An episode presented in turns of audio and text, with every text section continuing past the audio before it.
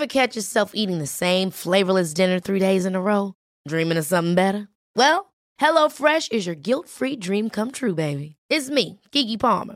Let's wake up those taste buds with hot, juicy pecan-crusted chicken or garlic butter shrimp scampi. Mm. Hello Fresh.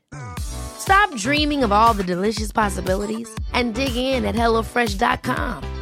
Let's get this dinner party started.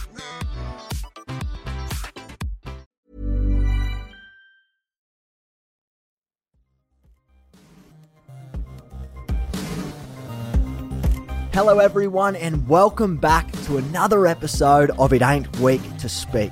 My name is Sam Webb, and I'm here to share some of the most epic conversations I get to have with some of the most fascinating people on our planet. Every episode is dedicated to elevating the conversation around mental health because it ain't weak to speak. I'm a massive believer that a conversation could change and save a life for the better. Thank you for joining me on this journey. Well, hello everyone, and welcome back to another episode on the podcast. Sounded like a commentator there, didn't I?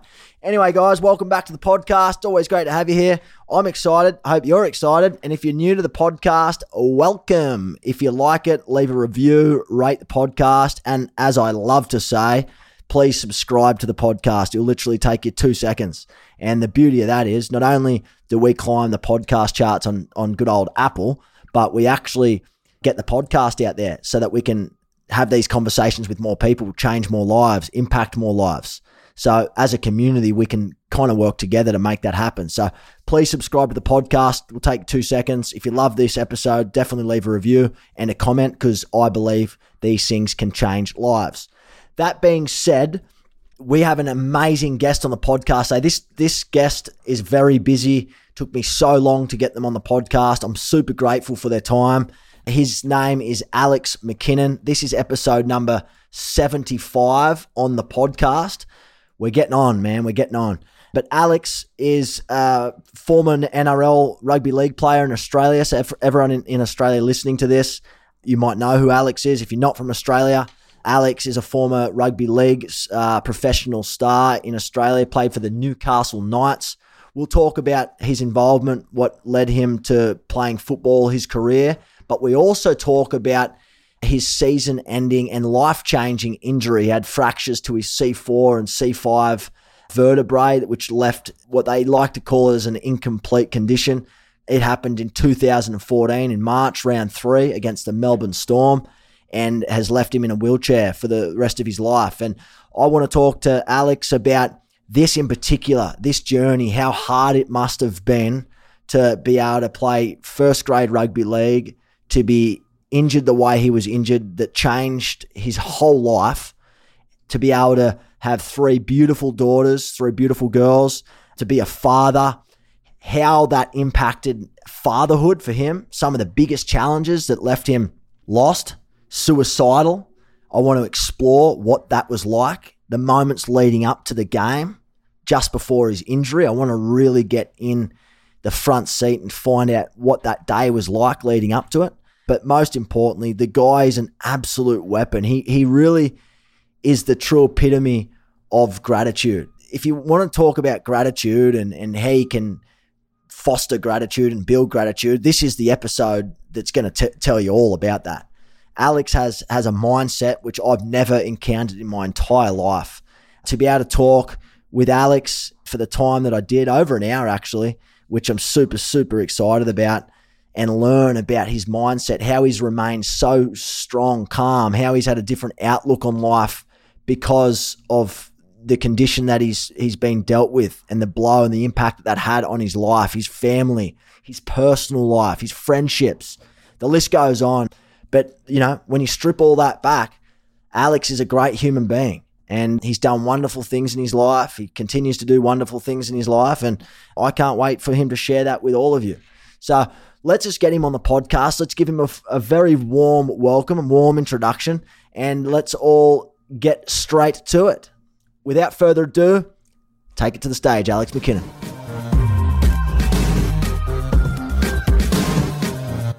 Welcome on to It Ain't Weak to Speak, Alex McKinnon, mate. It's been an absolute whirlwind trying to get you on the podcast, man. I'm stoked that you're on here. Welcome.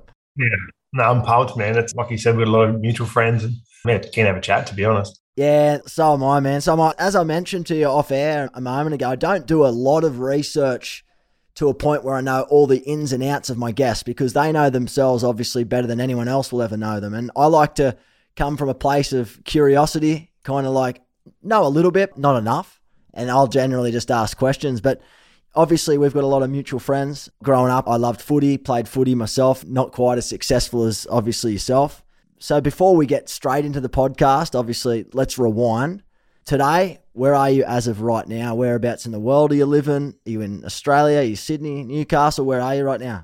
Yeah, I'm in Newcastle, New South Wales, Australia. Been living here for about 10 years now.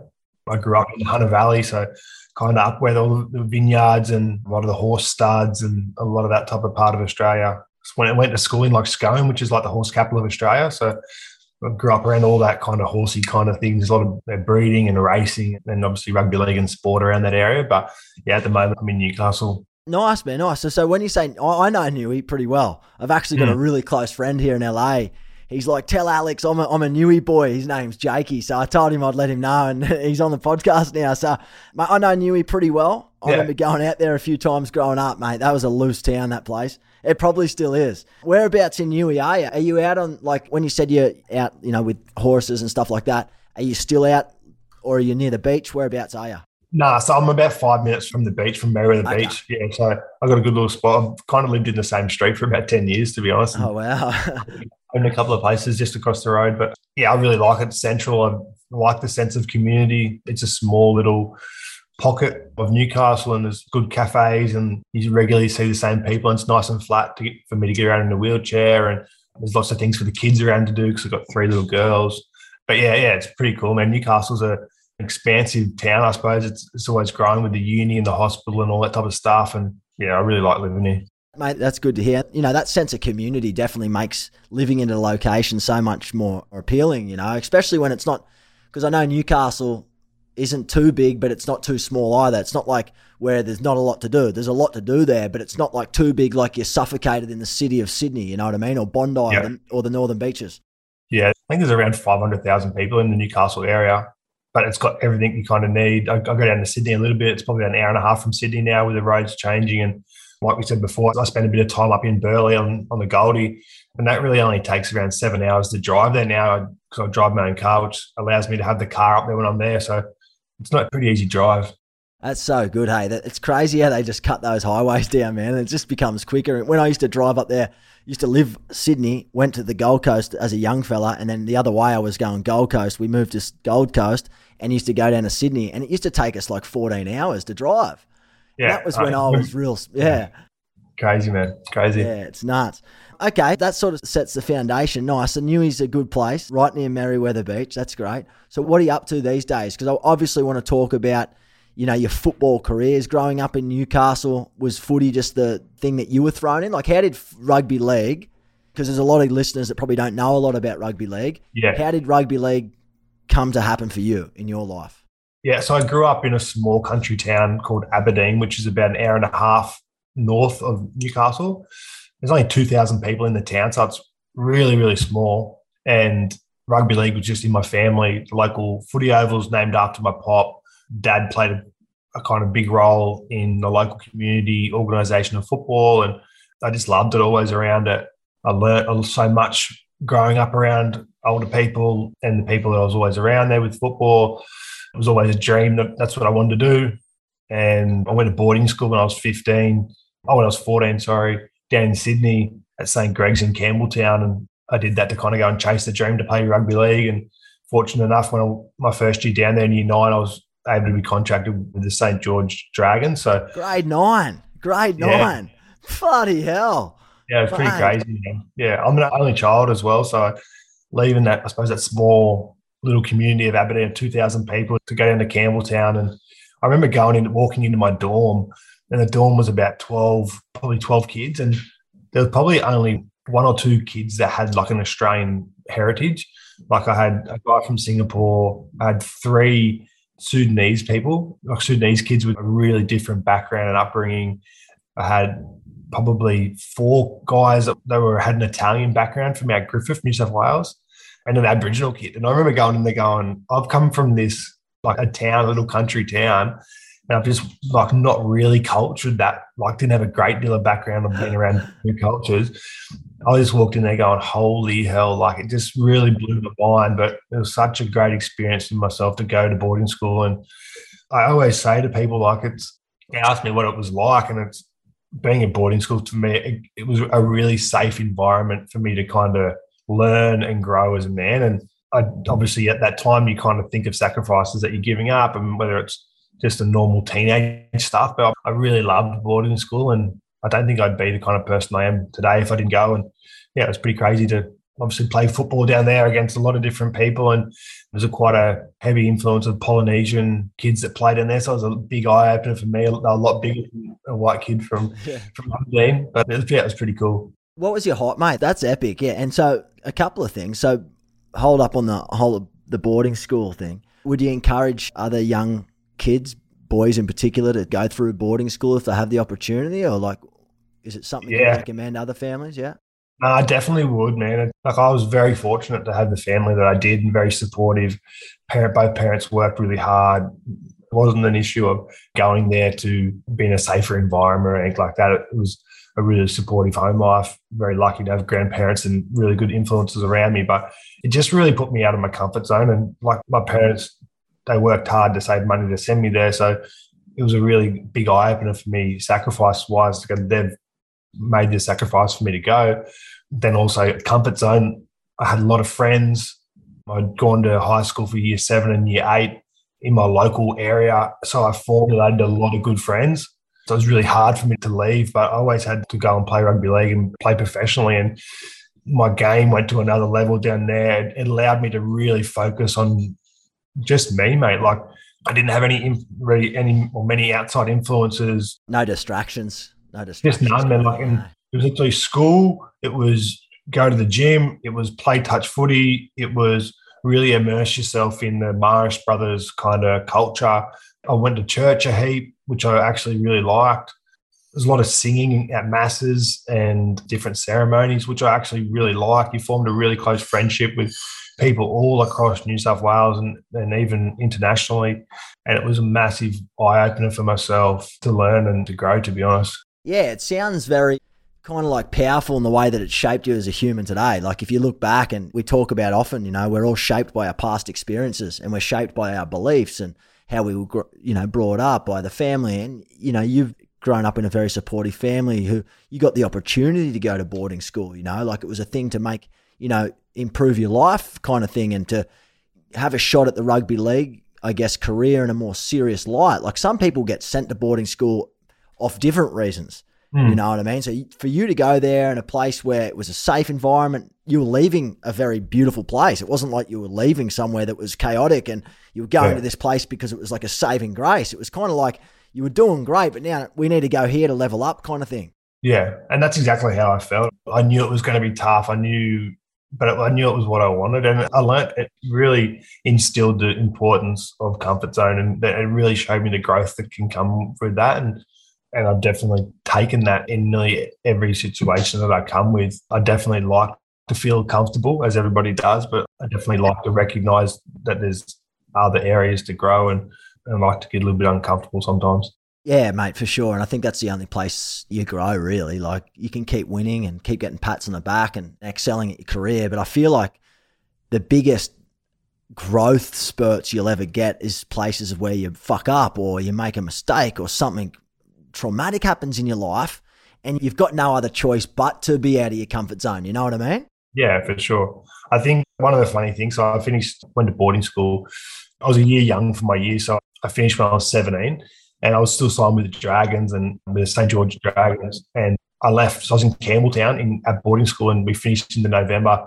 And I was starting with the NRL team in the November to do preseason. So I finished school. I didn't really know where I was going to stay in Wollongong. I had a lot of friends there, but I hadn't fully sort of set it up. And I ended up moving in with Darius Boyd and Jake Marketo into a three bedroom unit right in the center of Wollongong Darius was 23 at the time, Jake was 19, and I was 17. I knew Jake, I knew a lot of the boys around that 19, 20 year old age group, but Darius was playing professional football. He just won a comp with the Brisbane Broncos. He was 23 years old. He had a Hummer. Like, Fuck. this is 2018, uh, 2008, 2008, sorry. And I 2008. just, just left school and I'd literally been at boarding school, a little bit sheltered from, I suppose, just life. And Yeah. I was living in boarding school. I'd get the odd experience of what I suppose teenage life was like on the weekend if I went to a party or something like that. But I left boarding school when I was 17 and then moved to Wollongong with these boys. And mate, it was an eye opener. Hey, like, it was so, so funny. I remember being at home on the lounge playing PlayStation and they'd be coming home once the local places shut at one or two in the morning and I'd be still up playing PlayStation and because I, wasn't- I wasn't able to get anywhere. It was, yeah, it was, it was pretty crazy. And then so you okay, so then you roomed with the boys. This was in St George, yeah? Yeah, yeah, yeah. Yeah, so this is where you'll play in St because you played for the Dragons before you played for the Knights. So let me ask you this. Do you think without the boarding school, if you look back on it right now, do you think your career would have taken that next level without it? No, mate, I was, it sounds a bit strange, but I'm an only child. I love being around a community. I love being around my friends and that. I always had a bit of, I still do to this day, a little bit of imposter syndrome where I don't really think I'm good enough. I work really hard, but I've always probably my own toughest critic. And when I went to high school, year seven and year eight, I found that I was, I formulated some friends that made me feel so comfortable for just who I was. And I, never really had felt that before. And to then go and leave that was really tough for me.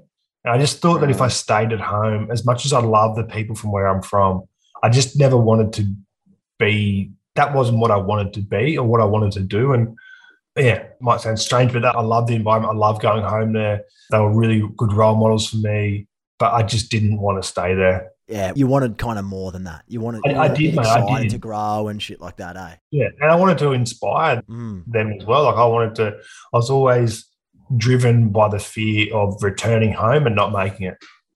Like that was one of the biggest things that drove me the whole time because I just, I never wanted to go back home and be another person that went to Sydney and didn't make it. It was always something really motivating factor.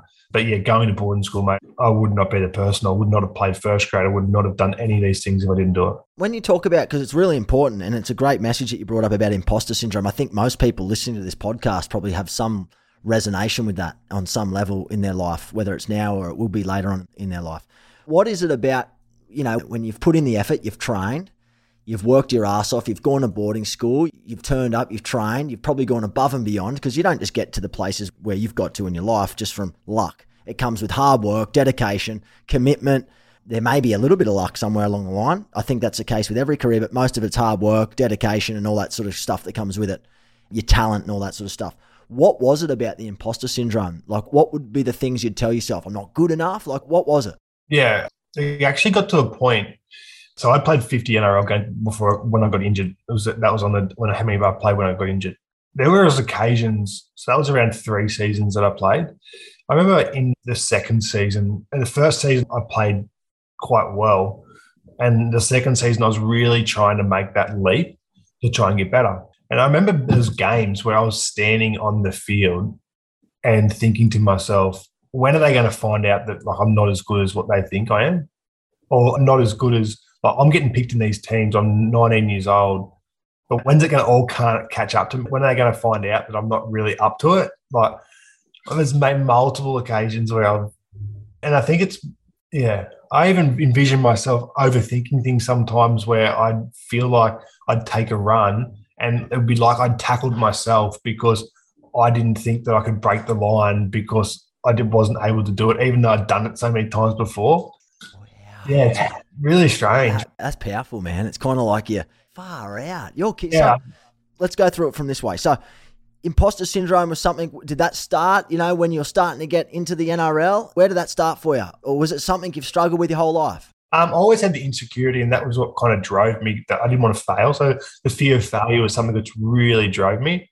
It probably wasn't until I got into my life, kind of was solely football. Because as when you're a kid or a teenager, you play. You got school, you got assignments, girls. You got so many elements of what like so many pots on the stove. You know, I mean, lots of things are happening, and I didn't really have time to stop and think. When I left school, and it was purely just football, and it was so important for me to go and make it, and it was kind of then where life kind of slowed down, and I started to really overthink a lot of things.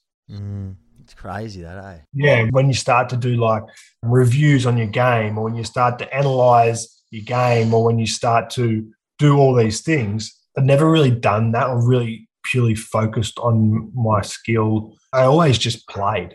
I mean, I always just lived your life. It wasn't until I got a bit older, I left school where you're forced to do reviews on your performance from the weekend or really set goals in regards to focusing on what I need to improve or what I didn't do good last year. And it was that sole focus. Once that got put on me, I kind of, yeah, started to really overthink it a little bit. I can really resonate with that, you know, like, and I'm hearing you say kind of thing where you're growing up, you're playing footy, it's definitely something you love, you're hanging out with the boys, you're going to school, doing the assignments, you've got a bunch of things going on, and it's not your whole focus.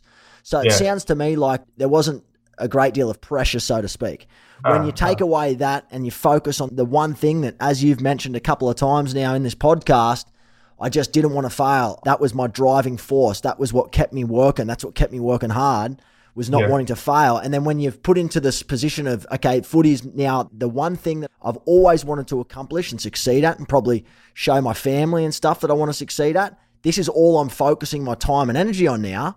So then it sounds like, and I have the same problem with my acting stuff sometimes, man, where it's kind of like, fuck, if that's all I want to do, it's kind of like you're putting so much pressure on yourself to actually make it and you overthink things. And sometimes it actually doesn't work out in your favor. Do you agree yeah. when I say that? Yeah.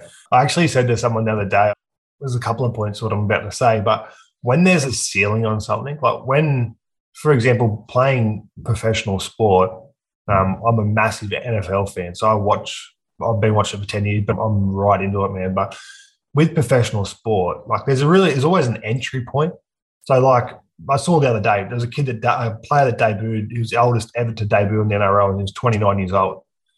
But usually, people enter the NRL at a young age. They enter it at, well, I entered it at 19, but most people are around that 20, 21, 22. Because if you don't get in at that stage, you're not making a lot of cash if you haven't really played then, and you're just trying to you prioritize other things, family, kids, work, and you go in a different direction. So when I always, I never really recognized it until I left school, but when the clock starts and you go, gee, if I haven't played first grade by 20 or 21, I'm probably not going to be any good, or I'm not going to play at all. When I really recognized that that ceiling was there, that timer had started, the pressure really got on me. And it wasn't until I got into the NRL that first year and I was just trying to keep my head above the water. But there wasn't, it was so fast and it was so much was happening. I wasn't really thinking about it. But then when I kind of established myself as an NRL player, I then set goals to play state of origin and for Australia. And I saw other people doing that that were my age. So I was like, fuck, I've got to do that. So then for me, the timer again started yeah. again. I'm going, man, they've made it. Why haven't I made it? Am I not good as them? I need to do this. Okay, I started to really overthink somebody else's progression. And I think to my life right now, I always place that pressure on myself. So I started working in like player personnel, like recruitment for the Knights. And when I started that, I started at the bottom. So I started in like scouting, evaluating, just communicating with players and doing a bit of development stuff, skill development with young players. And then I wanted to be the recruitment officer. And then I wanted to be the GM. So I always placed this pressure on myself to kind of continually to grow and get to the next stage. And that's what I thought I wanted. But it wasn't until probably about a year ago where I was very fortunate to get exposed to that role, but not actually have the role. And I kind of looked at some things and I went, you know, that's not what I want to do. It doesn't really work with my life and my balance and my kids. That's not what I want to do. And it was the first time kind of time where I've been at peace with going, that's not what I want to do. So I'm not going to waste my time continuing to trying to grow or trying to climb the ladder. I'm going to take a step back. And now I'm at, at university and I'm finally at a time where I used to be at uni and be so frustrated with the time it would take for me to finish my degree. And so I would never finish it. I've been to uni three times and pulled out after six months every time because I was so frustrated that I was just beaten up by it was going to take three or four years and I wanted it now. I wanted to work hard. I wanted it now. I didn't want to wait. And unfortunately, you're forced to wait. I mean, you're forced. It is a four year degree. And now I'm at a real peace with, I'm enjoying the study. I'm enjoying meeting different people. I'm enjoying learning about a lot of different stuff. And it's probably the first time in my life where I haven't placed that ceiling upon myself that, you know, when I'm 30, I turned 30 in February, I could be a psychologist for the next, or use that degree for the next 30 years. If I get my degree by 33, that's still so young. Exactly. Whereas before, by, by, by before, I used to go, fuck 33 holy shit like yeah i used to be real lost with it but yeah it's such a weird feeling mate i get it and then especially when you're like in the industry so to speak with let's just use it football for example and everyone else is doing things you're always constantly and i think this is a thing that we all struggle with alex i think we all struggle with something on some level comparison and where is someone on their journey and why aren't I there? And then you kind of beat yourself up. And when you get to that level, whether it's in footy or whether it's in work or whether it's in a relationship, it's kind of like, all right, well, what's next? What am I going to yeah. do next? It's kind of like, do you ever sit at that level ever and sit back and genuinely, genuinely cherish that moment as where you are in that particular time into your life? Or are you're always chasing the next best thing? For me, I've probably been the latter. I think I've probably always tried to chase the next best thing. And I've come to the realization that, you know, mental health struggles and anxiety and all these things that I probably battle with on a day to day basis, they don't go away when you get to the next best thing. You know what I mean? They stay there. No. And if not, they come back 10 times as strong. So, mate, I find that very interesting. It's a very interesting point that you mentioned there. The reason why I think I'm at the point now is like I've got three little girls. Harriet turns four in October, and I've got identical twins that are one year old. And it really wasn't until I remember being becoming a dad for the first time, and I placed this pressure on myself for them to. I always, again, that's this pressure that I placed on myself. But I used to think, well, when I had Harriet, my four-year-old, I used to think, well, what would she think of her dad? And I really obsessed on labeling or identifying an external role. So I would always think, what would she think of me success wise? And she didn't see me play football. She doesn't know that stuff. I wasn't working at the time when I first had Harriet. I didn't have a job. So I kept obsessing, obsessing on this idea that what does she think of me? What will she think of me? I don't have a job. I just really obsessed on it.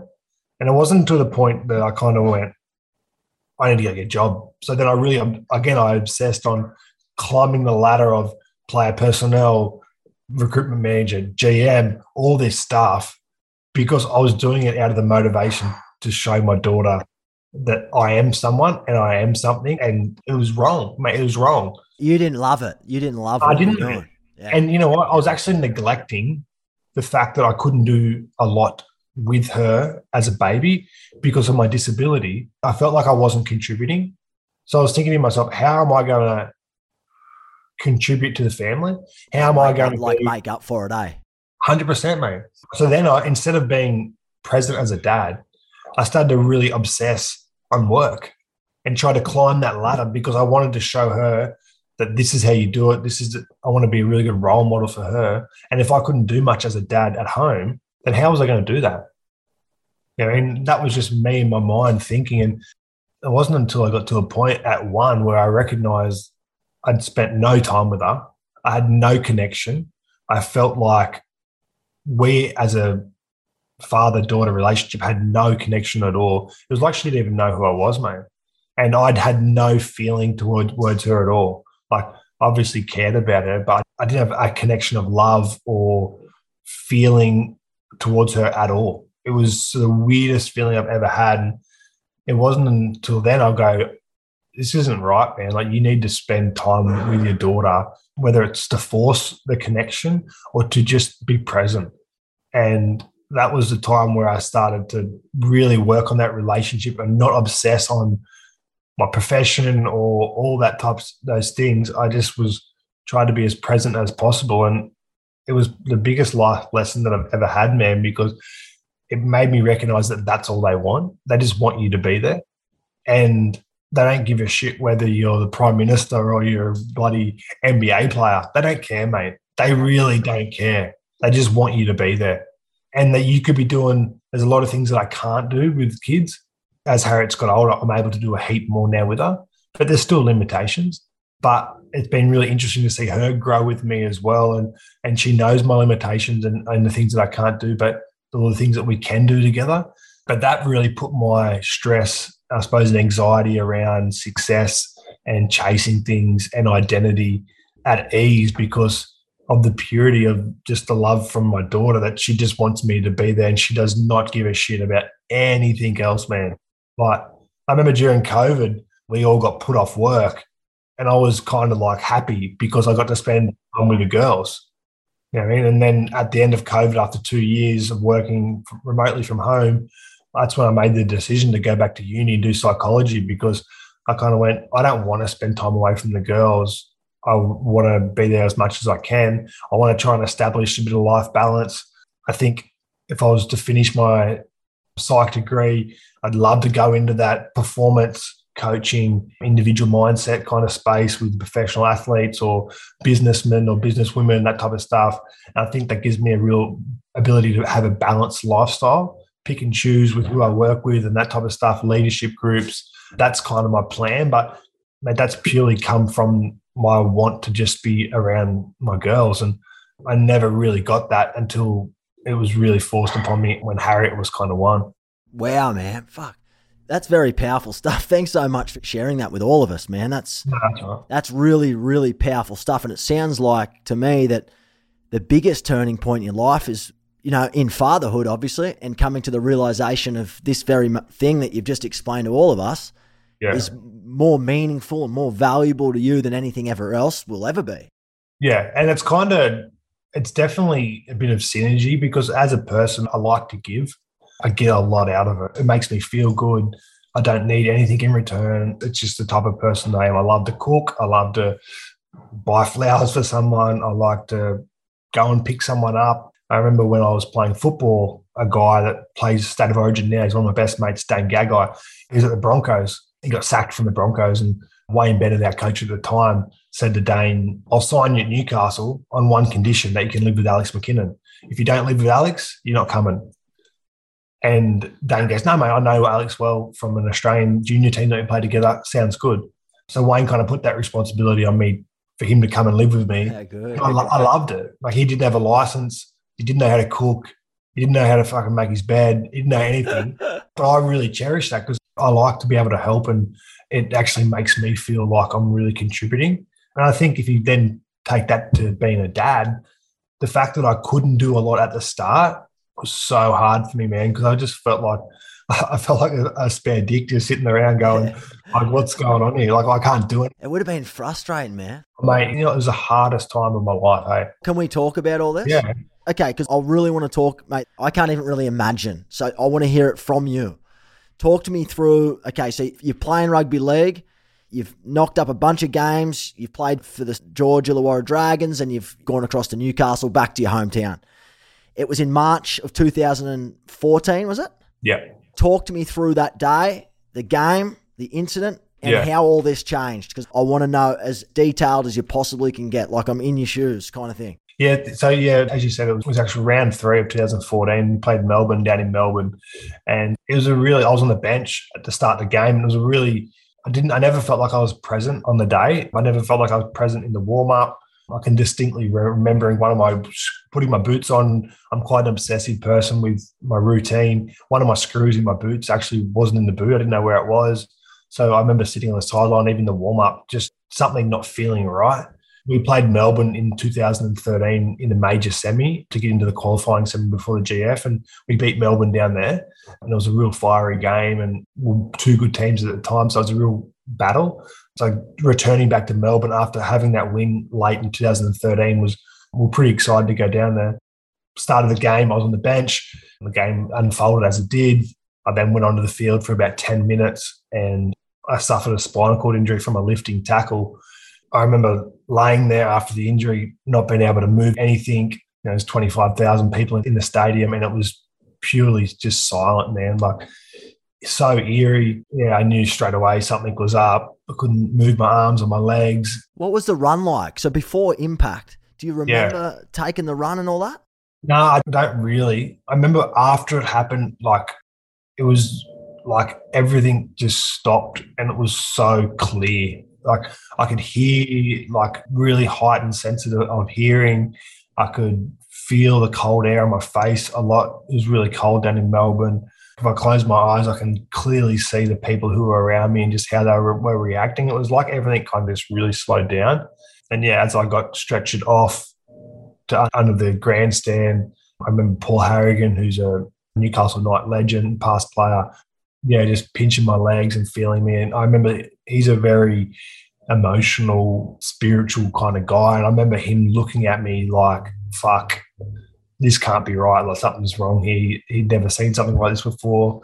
And yeah, it was fucking, yeah, pretty crazy, man. Like, then my coach come down just before half time because the injury was just before half time. And he come down in, into the sheds and was talking to me. And I knew something was up there. I knew it was bad. I couldn't feel my legs, couldn't feel my arms. And you couldn't move them at all? I couldn't move at all. I wasn't scared. I just took a real, I don't know why. Ever catch yourself eating the same flavorless dinner three days in a row? Dreaming of something better? Well, HelloFresh is your guilt free dream come true, baby. It's me, Keke Palmer. Let's wake up those taste buds with hot, juicy pecan crusted chicken or garlic butter shrimp scampi. Mm. Hello Fresh. Stop dreaming of all the delicious possibilities and dig in at HelloFresh.com. Let's get this dinner party started. There's never been a faster or easier way to start your weight loss journey than with PlushCare.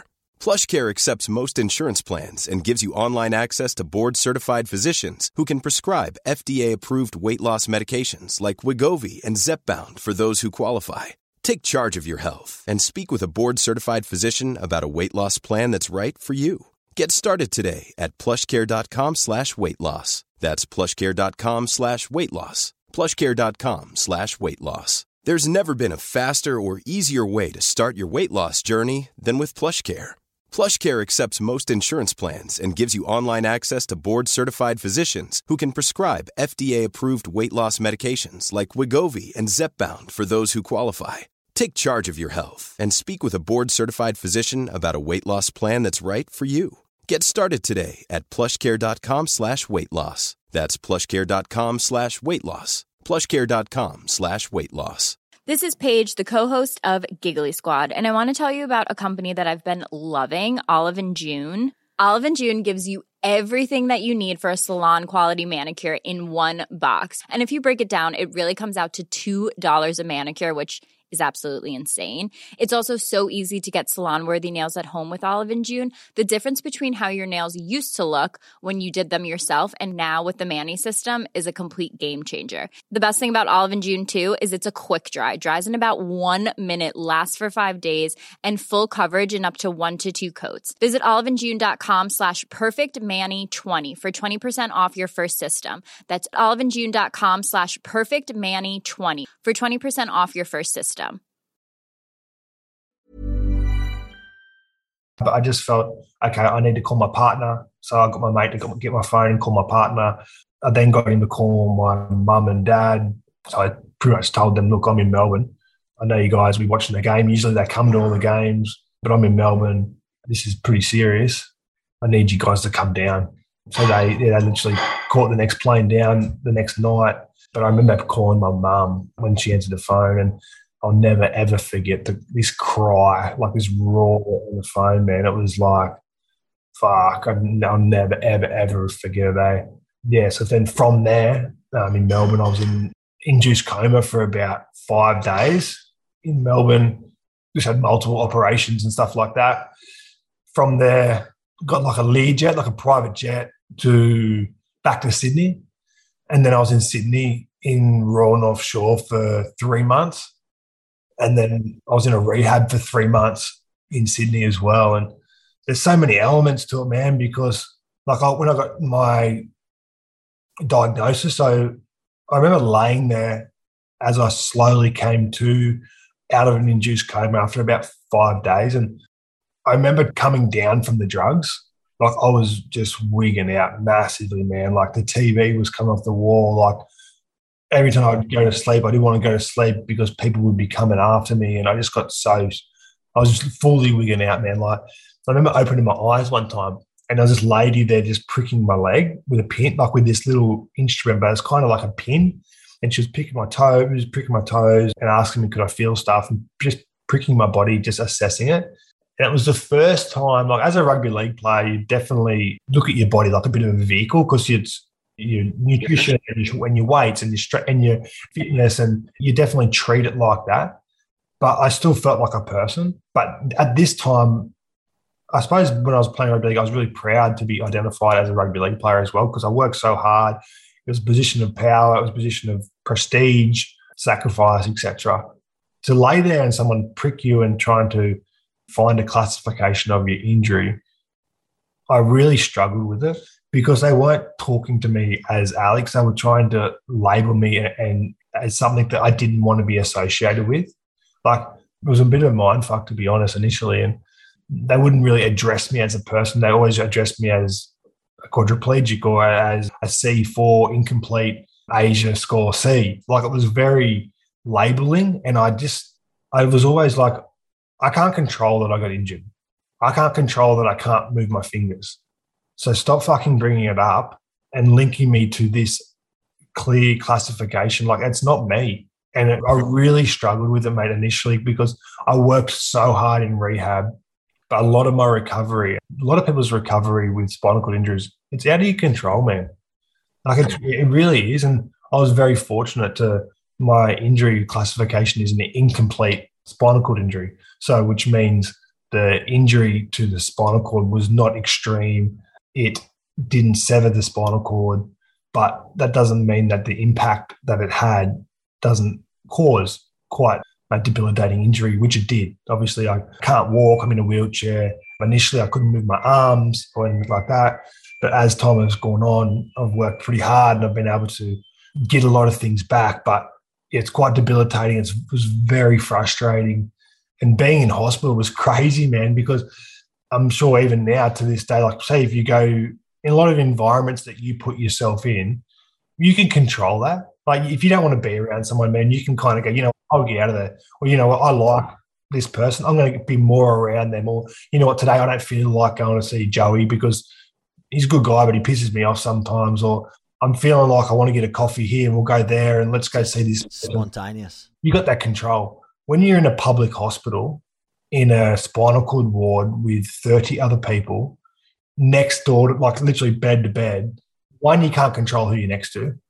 And two, there's not much privacy or oh, it, it, was, it was crazy, man. Like I met so many interesting people, people that I just would not have met before. And it was actually something which I learnt really quickly when I got there that I was very grateful for the situation that I was in. And it was a bit of a mind fuck for me because obviously I had this spinal cord injury and I'd lost so much and I couldn't move and I was hating so many elements of being there, or nearly all, nearly everything to do with being there. But for me to be able to go such and such next door, had a car crash, her partner left her two days after. They didn't have the cash for her whole family to come down from Moree, so only her dad could be there. Yeah, I mean, to, there's multiple stories that I just learnt from meeting these people that just blew my mind and it really instilled gratitude in my life right from the beginning, man. And it was like it was meant to be in that hospital. I was meant to be around those people because it gave me a great sense of gratitude and understanding it. Look, you know what? This is fucking shit, the situation that you're in, but you've got great support. People care about you, X, Y, and Z. And there's a lot of other people in situations that, you know what, their recovery might be better. And some of them was, but I mean, the way you can handle things, the way I was able to I suppose, compute or analyze stuff, it, it, I think it really gave me a bit of an advantage. Mm, but mate, thank you very much for sharing all of that, you know, with us and myself here, man. I'm very grateful to hear that Yeah. from you. It's funny, Sam. It's funny, man, because one of the like the initial obviously change to my life was obviously quite dramatic. I remember being in rehab, so in total for say hospital for three months, rehab for, for three months, so six months total. I remember then having to leave. I was so scared to leave that environment because I started to become really comfortable there. I mean, you had nurses, you had people around you that were really familiar with the spinal cord injury, and you started to gain a bit of confidence. I was so scared to then leave the hospital because going back to the normal world, I always envisioned that when I was going to go home back to my house, I would be normal. You know, I'd be able to, I'd be fully able back walking around. It was just a just a matter of time that I was going to recover. And when, like we, like I said, with that, you place that ceiling on something. The ceiling was six months. When I got to that six months mark, I was going, "Fuck!" Like this hasn't played out how I thought it was going to play out. I've now got to go home, back around my dogs that I can't walk, back around my mates that I at footy training and I'm at home, back around the beach that I can't swim in now. I was obsessed with watching dads with their kids doing things that I could never do. Going back to the real world was crazy because it really, I started to, to think about all the things that I couldn't do. And day to day, I wasn't surrounded by people who were one in the same situation as me, or two were in a worse situation, which then allowed me to find some gratitude each day as a reminder. I was literally at home with my partner in my house who had gone back to work. I couldn't get out of my house because the door wasn't really accessible. It was just, it was literally the hardest period of my life, mate. And I've said to people before, that's kind of where I definitely did contemplate suicide and all that type of things at that time because I was just so up against it, man. Like, I just felt so out of place. I couldn't do anything. I was continually saying things that I couldn't do. It was just really, really, really, really tough. Yeah, that was probably the toughest period of my life. And it wasn't until I kind of, I remember my coach at the time called me and he knows me really well. He's an experienced coach. He's been around life. He's got disabled kids himself. And he called me up one day and he goes, What are you doing, mate? I said, Oh, I don't like to make people feel like I'm struggling because I feel like I can carry it myself. But he kind of goes to me, What are you doing, mate? I said, Oh, I'm like, oh yeah, I'm going all right, like I'm doing this. He said, but what are you really doing? I went, Well, well, I'm kind of sitting in the front room in the sun just watching a bit of telly. He goes, Well, you've been home for a few months now. What are you going to do? I'm like, I don't know, mate. I don't know what I'm doing. And he goes, Well, it's about time you start finding some action in your life because you can't keep sitting around not the way you are. I went, Fuck, man. I said, I felt like in my head, I'm going, Mate, yesterday I contemplated suicide. I said, and you're fucking, you're challenging me to find actions in my life now. I then got off that phone. I went, this bloke knows me that well, and he knows I'm struggling. And at my lowest time, he knows that I can handle a kick up the ass. And mate, it was exactly what I needed. Like it was exactly I needed the challenge because I had so many people around me that were just caring for me, helping me, cradling me, making sure I was okay, which I'm forever grateful for. And I'm very lucky that I've got those people in my life. But to have him to know that I needed a challenge and I was at that point in my life where, you know what, I was fucking struggling big time, but he needed to hit me with that. And at that point, I went, okay, sweet. Yep. I need to do that. I need to get out of the house. I need to. So I, I literally started to analyze my life and go, you know, what am I really struggling with? How do I gain some control back of my situation? Like, what am I scared of? Are you scared of not being able to know something about your injury or are you frustrated that you can't organize your care to go to bed a bit later or can you use your chair correctly do you need some support or help with that you don't have your license yet well maybe it's something that you need to start looking into how do you get a modified car simply being around people okay geez i'll go back to you. i'll go I'll, I'll enroll in university which i was in before simply to be around people and to gain a bit of confidence i was really insecure about how i looked because it wasn't how I looked before, and I could control that. Even things I wore, like I wasn't really happy with the clothes that I was wearing because they didn't sit the same as they used to before. So simply just going and buying new clothes, man, or going to just trying to take some control back of my situation was those were the actions that I. So then he'd call me up a week later. He goes, "What have you been, what have you been doing, mate?" I said, "Well, I'll fucking tell you what I've been doing. I've been doing this." I li- started listening to all these things. He goes, "Good." He goes, he goes, "Good." He goes, "The next time I call you up, because I, you know, I want to hear some more." He goes, "Because that's what it's all about, mate. You got to find actions in your life." He goes, "You can sit around and you can feel sorry for yourself." He goes, "You've been handling it fucking incredibly well." He goes, "You've done everything you can." He goes, "But it's now time to try and get out of that comfort zone and stop sitting at home and do it. And you need to do something about it." And mate, it was fucking life, it was life changing, hey. Eh? And I'm feeling a bit of the goosebumps. You telling me this shit, man? This Yeah. amazing. yeah, it's definitely a side to everybody where sometimes other people know you better than you know yourself, or willing to challenge yourself. Like, yeah, I don't know. Like I said, I did have a bit of an imposter syndrome. I, I definitely like to be a leader, but I also like to be by myself a little bit sometimes. So to have someone that kind of can recognize these things who you are, but then also go, hey, you need to start you know, doing some things that are a bit more challenging and get out of your comfort zone to grow. It takes a special bond and a friendship, I feel, for someone like that to call you out and tell you that. Yeah. Yeah, I agree, mate. I, I think it's definitely a delicate situation. I definitely, kind of borderline, eh? It's like borderline. Like fuck, it's clearly like I can't even imagine the challenging times. But then to actually be on the other end of the line, be like, bro, I want you to do something today. I want you to pick up your act and go and do some things and come back Yeah. and report to me because there's nothing's going to come positive sitting around by yourself in a home, mate. I fucking it's borderline almost inappropriate, but it's amazing. yeah, it is exactly what I needed, and that's yeah, mate. So throughout this journey, right? So playing footy through the injury, what has been? I think you touched on it there a moment ago around the single most challenging part of this journey. Am I right saying that it was the leaving the hospital back to the real domesticated life, so to speak, and kind of ruling yourself out of going, like you said, going for a swim, running with the dogs, and all that sort of stuff? Was that moment in this whole journey up to today? Was that kind of the toughest part of your life so far? yeah. I remember being in a car, so my van, my partner was driving, I was sitting in the back. Anyone that's coming to Newcastle, you come around a roundabout, you come up over a hill and you come down into Newcastle. I remember distinctly sitting in the back of the van, coming up over the hill and coming back down and sitting there and going, This is not how I was meant to come back to Newcastle.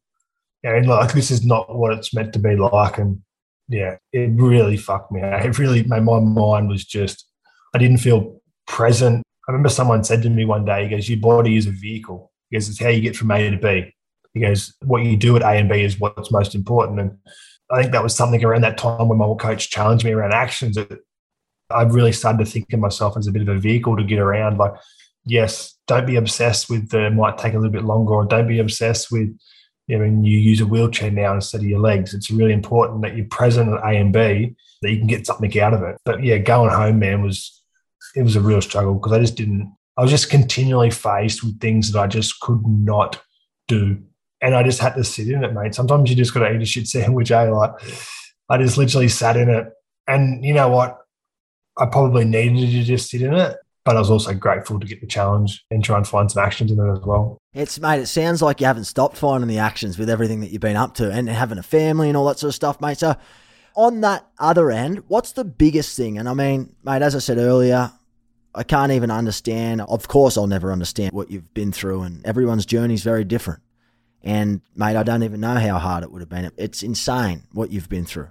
And mate, of course, I feel for you, but I can also see that you've grown a lot by what you've mentioned throughout your journey from when we picked up this call to now. It sounds like to me that as traumatic and as a fucking fucked up situation this is that you've been mm. through, and I'm not going to sugarcoat it, to get to where you are today, you've probably looked back and gone, fuck, I needed some of that stuff to happen to feel like the man I am today or something. That's what I'm feeling like I'm here. I recognized probably a year ago that I wouldn't change anything that's happened in my life. I don't miss being a professional footballer. I'm really grateful for the situation I'm in right now. And I may wholeheartedly I am like, and who's to say if I could go back and change things that I wouldn't be here with you today. I wouldn't have three beautiful girls. I wouldn't I mean, doing and have the happiness that I had. Because even when I was playing football, mate, I was I had frustrations, I had things I didn't like, I had anxiety, I had all these things I didn't like. And sure, do I have struggles today? Yeah, hundred percent, mate. Like I'm better equipped. I'm a lot more aware and I'm a lot more in control than I've ever been. And I wouldn't change anything in my life, man. Like I've definitely found a real spiritual side of myself. Not being able to do a lot of things and having those things taken away from me has really forced me to again find actions and find new things that I like. Listen to new music, go to art galleries, listen to different podcasts, meet different people. It's really forced me to have a different lens on my life and see things completely different. And before I got injured, not to say I was a bad person, but you know, who knows where things could have gone, man. I, I don't know. I really, I really don't know. And I think one of the lessons that I really learned is that everyone talks about gratitude and trying to find some gratitude in your life. When I tried to find gratitude initially, it was fully and utterly faked. I sat in my house. My house that I used to live in was across the road. And sometimes I drive past it and I look at it and I go, holy fuck. I think of the times that I used to have in that house, particularly when I come home. And I remember trying to find gratitude when I was living in there. And I'm trying to write down things that I was actually grateful for. And there was, there was things that I was really grateful for. But the weight of all the other things that I couldn't do was so hard and it was so heavy, man. It was hate for the person that injured me. There was frustration for the situation that I was in. There was just animosity to all the things that I couldn't do. And that was really outweighing the things that I was grateful for. But then I needed to put the weight on the things that I was grateful for. And I faked it, man. I really did. I continually wrote down things that I was grateful for. And I just put so much focus on those things that as time went on, the gratitude was not faked anymore Nuggets mates, I actually get frustrated with myself sometimes that I can kind of see the, the cup half full. You know what I mean? Like all the time.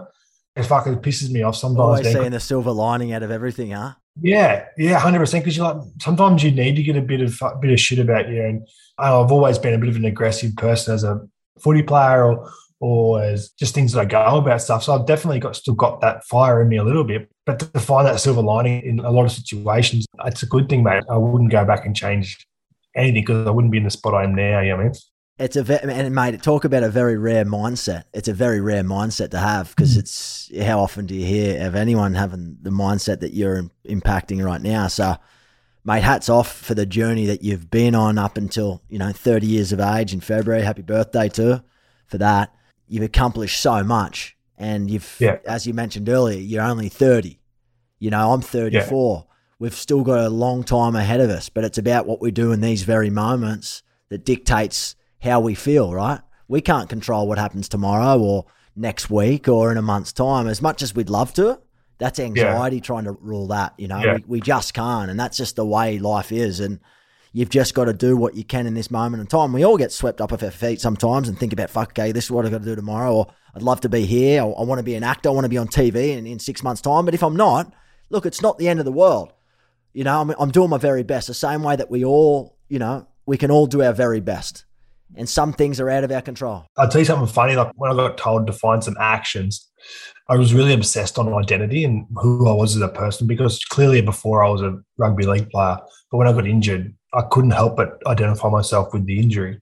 So I literally asked myself, who am I? Like, like legitimately said, who am I now? Like, who am I? Literally was sitting at the back of my house going, who am I? Like, I was obsessed on what I wanted to become.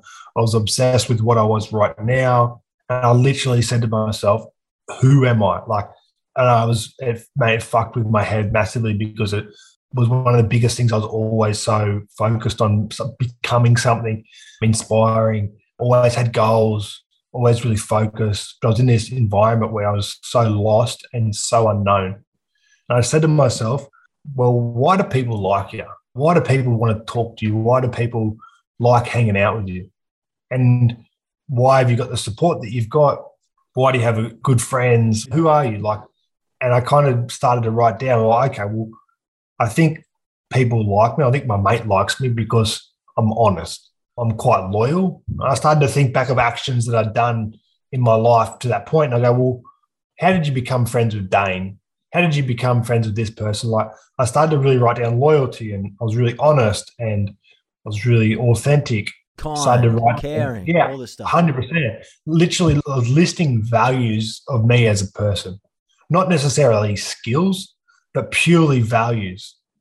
And then I kind of said to myself, well, okay, well, going forward, if I'm really clear on the values of who I am as a person and I'm really comfortable with that's me, well, if I use them as a filter to make my decisions that I make throughout my life as we go forward on this day or this week, then I would be okay with however the day panned out or however essentially my life pans out. And mate, it fucking made it put me at peace so much because I was always identifying with all these other things. When I stripped it back on pure values, it made me so much, it put me so at ease, man, because I'm like, you know what, I know this is me. I know these values. If I'm really conscious of them every time I make a decision, I'm asked to do something, if I use them as a bit of a guide, it put me at peace, man, to go, okay, well, I'm going to end up where I'm going to end up. I can't control that. But as long as I'm determined, I'm focused, I'm disciplined, I'm all these things. If I can kind of be most then most of the time, I'm going to end up where I'm meant to end up, man. And really put me at ease. Hey, it made me feel so much more easy about the situation that I was in because I was doing my own heading. Yeah, and it's mate. I actually had this same conversation around the labeling yourself as a you know, identifying yourself as something or another, I think is very dangerous. I had this same conversation yep. with another guest, man. It would have been two or three episodes ago, Rachel J. And we are talking about how dangerous it, it actually really is for us as human beings to label yourself as something because you played football. You're not a footballer. I do acting. I'm not a actor. Sam Webb is not a actor. I do acting. I do charity work for Livin. I've got a fiance, I've got friends. Bringing it all back to values recognition, which is exactly what you've just mentioned, is like literally changes your life because yeah, it's man. like, okay, I'm compassionate, I'm a hard worker, I'm caring, I'm honest, and I'm authentic. If these are the things which then you start making your decisions on every day, if you get stripped of a job title or I don't become an act like I don't work in acting anymore or I leave Livin or whatever it is in mental health there were the things that I did a little, like part of my journey was doing those things, but it wasn't who I was. Like, just because you've left that part of your life doesn't mean that that your whole being is lost. Am I making sense? It makes sense. A hundred percent, man. I think with values, like you're going to fuck up. Sometimes you're going to do things that aren't aligned with who you are as a person. Of course. But as long as majority of the time your decisions and what you do are aligned with those values, you're going to be consistent and, and, honest with yourself. And but I can I can could not agree more with that. I yeah, I think as well. I have a carer sometimes that puts me to bed, and she's a young uni student. And I was talking to her just around like, how do you know that that's what you wanted to do when you finished school? Like she's gone into this degree, and she's like, I don't want to do it anymore. I said, well, don't do it. I said, if that's not what you want to do, like don't obsess on you want to go to uni down the track. Yeah, you'll find your way back there, but like you don't know that you want to go and be a dietitian or a radiographer. How do you know? Like, have you had experience of that in your, like in your life? No, not really. Well, like, don't put the pressure on yourself to go and do that when you don't even know if that's what you want to do. Like, don't obsess on these things, man. Like, so, so, it's yeah. so true, hey, because it's just yeah. Because she's a good person. You know, she's a great person, great values. But you're obsessing and you're getting yourself down on not doing this degree because it's something that you're meant to do and you made a decision when you're 18 well, hang on a minute, you're a good person, you've got all these values, you're going to end up back where, or you're going to end up doing something that you're going to do if you're really clear on who you are as a person. And that was something that I tried to remind her of is, yeah, okay, you're feeling the pressure of uni, don't worry about doing it. And when you're a good person, continually do those things, and you're going to end up where you're going to end up. Like trying to put a, a little bit of peace there. And you're kind of leading with values, I think, is what I'm hearing you say is kind of like yeah. lead with values, but getting clear on who you are from a value point of view is most important. And that should help you dictate some of the decisions that you make in your life. And, mate, I'm in full agreement of that. I think it's very, very true. And I think it's very interesting as well because you ask people what their values are for the most part, no one even knows. So it's mate, it's wild, man. It's wild. But mate, this has been an absolute amazing podcast, and I could talk to you for hours. We've been going for over an hour, man. It's one of my longest podcasts. Before we get to the very end, and mate, I appreciate your time. And I'm trying to do a big 360 here and come back to where I cut you off earlier and you explained to me about the injury and stuff like that. So, as a father, mm. you got three beautiful girls. Harriet's four. You got twins that are one. Is that correct? Yeah, that's correct. Yeah. what has been the most challenging thing? And then I want to hear what's been the most amazing thing. Yeah. Most challenging thing is just not being able to help the way that I thought I would as a dad. Like I said, I'm really caring. I like to do things for people, but to simply then have a baby that you simply can't do anything for is really tough, man. Like it was really frustrating. It was probably one of the hardest things I've gone through in my life, aligned with returning back home. That period of having a child it really rattled me, mate. Like, yeah, it was one of the hardest times of my life because I just felt just really useless, mate. And then for not being able to connect with your child initially, to feel like they were just not what it was meant to be like was really, I really struggled with that, man. And I'm something I'm really proud of saying that I worked at it and now we've got such a great relationship. Yeah, mate, that's amazing. That's amazing. You know, and as you've progressed as well. one of the best things, which is actually quite interesting because it's related to that, is to see my daughter grow and see me for the first time. Like to see her recognize certain things with me being in a wheelchair or just to see her compassion around different things. It's just been so interesting to see her grow around me because she obviously doesn't know anything different than me being in a wheelchair. So to then and to see how I open a drink bottle or how I open something, to see her watch me do it and then she does it the same way, or to see I've got a catheter bag that I go to the toilet with. She might come up to me, she goes, Daddy, you need to go to the toilet. I'm like, Oh yeah, darling, I do. She's like, I'll come with you. I'm like, okay, sweet. Like it's just made fucking blows my mind to just to see her grow from someone that you know, you don't know you when they're born, you don't know them at all. And then we went through a stage where I had no connection at all, mate, to her. Like, no, and I just felt so guilty to then work at it and get to a point where she's my best friend. She's four years old, and all she wants me to do is just be there with her, and we'll do whatever we can do. And to see her grow and adapt from holding onto my chair and standing up next to it to trying to help me empty my catheter bag to go to the toilet, to get me me fork if I need it, to just so many different compassionate things that she does. It, it really blows my mind, mate. And then from that point to then think back and go, I've got one year old twins now that I'm going to go through the exact same thing that I've been through with Harriet. That is the thing, man, that I think about daily and it blows my mind to think from the stages where I'm at now with my four year old daughter and everything that we've experienced and been through and how that makes you feel, to think I'm going to go through that again, mate, it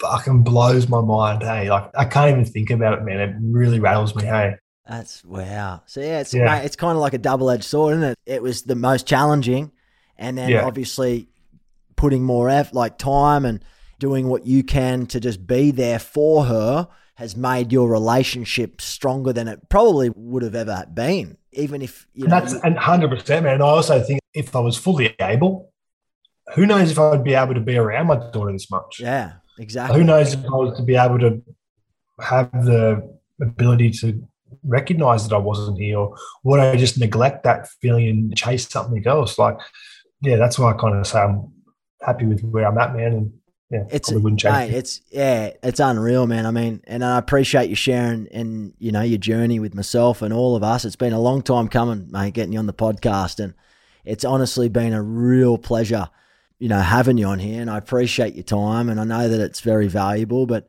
I'm glad I got you for this time while I got you here, man, because it's been real good, and I'm very grateful for it. At the very least, I'm very grateful for your time, and mate, you're obviously up and so you know your movement wise today versus you know the six months after it all happened. Where are you at with everything? Yeah, so I within that first six months, I was able to improve a fair bit. But then after that, it's been eight years now since I've been injured. I've gradually improved, but just arm movement wise, like feeling wise, I do a lot of standing activities and, and different things like that. I'm back driving now in a modified car, which is Is it like a daily thing? Are you doing like? Is it like a every day you do work, like kind of like the gym? Yeah. So yeah, I've got a gym just at the back of my house. I do it Monday, Wednesday, Friday, just for about an hour and a half. I love still starting my day with some exercise and activity and that kind of stuff. Definitely gets the body moving and yeah, it feels good, man. Like even standing up in a forearm walker, having that weight through my feet, and that yeah feels so good, man. Yeah, Yeah. good for circulation and that as well. And I, when I started driving again in my car, that was gave me so much independence and freedom to get around. Started to make me feel like a bit more like a man again because I could actually, well, not a man, but a human. You know, I mean, I feel like a human again because I could actually do something that everybody else could do and be able to simply go and do some things and get around. I wasn't asking for a cab or things all the time. Yeah. It's just like kind of, is it like a kind of a timing thing? So will it get better? Like, will the condition stuff improve each week, each month, each year? How does it all work? 'Cause I don't know anything about it. It's one of the things that used to really frustrate me, but it's one of the things now that I'm really grateful for because my situation and my condition now is very stable. So after eight years, I've probably got out of everything that I probably can. But the fact that it's stable allows me to go, okay, this is where you're at. What can you do? How do you work with it? And it allows me to kind of then be rely upon what I can now do. So like expectations and stuff. Is that what you mean? Like setting realistic expectations and stuff. Yeah. Yep. And daily activities Yeah. Cool. and things like that. I'm not delaying my life to sit back and go, oh, if I'm walking next week or if I'm being able to move my hand better next week, I'm not worrying about the ifs and maybes. I'm really comfortable with the situation I'm in right now. I've been probably stable in this situation from my recovery for the last probably few years. And now I've really tried to, I suppose, execute and, and go with what I've got. A lot of people in my situation aren't as fortunate as that. And their condition actually decreases and gets worse. So whether it's skin condition or whether it's issues with bladder and stuff like that, or whether it's medication or whether it's an issue with their side of injury, a lot of people suffer, mate, and they don't necessarily get to a point where they've got that stable foundation to rely upon. And as much as would I like to be able to do more, 100%. But I'm also lucky that I'm in a stable condition where I can actually rely upon it. I know that my morning routine is going to take me an hour, an hour and a half. It's consistent. it's consistent and be able to rely upon it. I know I can say to somebody, you know what, at 8.30, I'm going to come and do this podcast. I'm not going to have any mishaps or anything that's going to fuck up in the morning that's going to stop me from being reliable and be able to do something, which I'm lucky to have that, mate, because a lot of people don't have that with this condition. Um, and a lot of people have, yeah, things that go back, kind of go backwards over time. Yeah, well, mate, there's your gratitude there again, mate. I can hear it popping through, so I love it. I love it, Yeah. man. And it- sounds like you've got that base, you've got that routine, and, and that would help build up a consistent schedule for yourself with limitations, expectations, and all that sort of stuff, man. But, mate, I've already stolen an hour and 20 of your time. I'm so grateful for it. On behalf of myself and absolutely everyone at Livin and everyone listening, mate, thank you so much for your time. Appreciate all of your insight into your own journey, into where you're at today. There is no doubt so many tangible takeaways that everyone can take. I've already taken some away from this podcast that I'm going to instill more in my life, you know, certainly around, you know, I've always been grateful and whatnot, but probably not as grateful. And I think you've reminded me to try and lead with values more. I tried to do that there for a bit, but yeah, you've definitely reminded me the importance of values. And I do appreciate that, man. How can people follow your journey? How can people reach out and support you and all that sort of great stuff if they want to support and follow you? Where do they find you? just got social media, mate. So just Instagram and Twitter. I don't really use Facebook that much, but yeah, that's about it, to be honest. Sounds good, bro. Well, mate, thank you so much for your time. And yeah, man, until next time, we'll have to do another podcast pretty soon. Yeah. Sounds good, man. Sounds good. Big love, bro. Big love. Thank you for listening in to another episode of It Ain't Weak to Speak. Please subscribe to the show and help us climb the charts so that we can attract new listeners and change more lives. If you found something very useful in this episode, please share and spread the love to as many people as you can. Don't forget to leave a review or a comment so that we can grow this community together because a conversation can save a life. If you want to continue this chat, please join me on the podcast Facebook group at livin.org. I can't wait to share the next episode with you, but in the meantime, we're going to the top, and remember, it ain't weak to speak.